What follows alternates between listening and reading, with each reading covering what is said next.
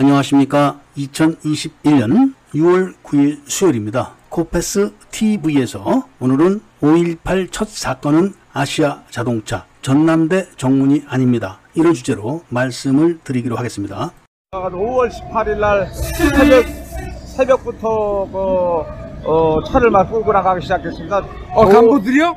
아유, 직원들이? 아니, 아니요. 아, 외- 어, 외부, 외부, 외부. 외부인들이. 예, 예. 그래서 그, 그 전날은 아, 아, 전남대에서 전경들하고 했다가 어, 그, 어, 시위를 했었는데 그, 그 이튿날 5월 18일 날 새벽에 아시아 자동차가 뚫렸습니다. 타이어를 다 바람을 바람도 다 빼놓으시라 가지고 타이어도 빼놨는데 외부 사람들이 타이어 주저앉은 걸로 와서 어 바- 바꾸를 갈아달라 어쩌라 그래가지고 우리들이 저 공장이 큰 프레셔도 안 되고 운영이 안 된다고 그래 하니까 이 사람들이 저희들이 저, 저, 그 사람들 해놓은 말은 자기들이 서울에서 지원은 지원군인데 네. 예, 광주 시민들이 협조를 안 해주면서 엄포를 놨습니다. 협박을 했습니다. 네, 네. 어, 협박을 하면서 총을 들이대고 그런 그런 일이 있었습니다. 아, 저 어, 자기들은 서울서 지원은 학생들이라고 하더라고요. 네, 학생들? 학생들이라 하면서 어, 뭐 차를 운전도 잘하고 다니고 막 아주 막 그런 상황이었습니다. 예. 그때 당시에 보셨을 때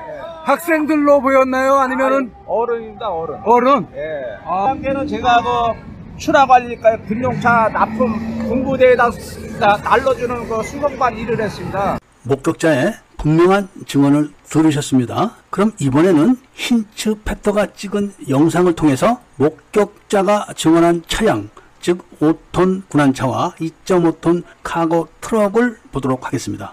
힌츠페터가 찍은 이 영상의 두 번째 군납차와 세 번째 카고 트럭이 바로 18일 날 아시아 자동차에서 탈취된 트럭입니다. 군납차의 앞부분이 다 부서져 있는 것을 잘 보셔서 확실하게 아실 수가 있을 겁니다. 이 군납차가 힌츠페터에 의해서 찍힌 시간은 아시아 자동차에서 트럭이 한 대도 나오지 않았던 그 시간입니다. 그리고 김동문 기자 등 많은 목격자들이 19일 날 나주에 있는 예비군 무기고를 오후 3시에 들이받았다. 이렇게 증언을 하고 있습니다. 따라서 18일 아시아 자동차 직원의 증언, 19일 나주에 계시는 김동문 기자님의 증언과 목격자들의 증언, 그 다음에 출고 대기 중이었던 새 차가 앞부분이 부서졌던 사실, 그 사실과 예비군 무기고를 들이받았던 사실, 그리고 그 차량이 19일날 목포를 향해서 갔다는 사실, 그리고 그 차량이 21일 목포와 광주를 잇는 도로에 광주 서쪽에서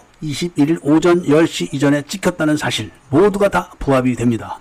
따라서 5.18의 첫 번째 발단 사건은 18일 오전 9시 30분경에 전남대 정문에서 학생들과 경비병들의 투석전이 아니라 그보다 이른 시간인 18일 새벽에 아시아 자동차에서 카빈 총을 들고 위협을 해가지고 5톤 군안차 한 대, 2.5톤 카고 트럭을 강탈한 사건이 첫 번째 사건입니다. 사실이 이렇게 명백함에도 40년 동안 이러한 진실을 외면하고 허위 사실을 역사로 기록하고 있다는 말씀을 드리면서 역사 바로 잡 기를 해 주실 것을 부탁드리면서 오늘 이야기를 마치고자 합니다. 구독과 좋아요, 알림을 부탁드리고 이야기를 들어주셔서 감사드립니다.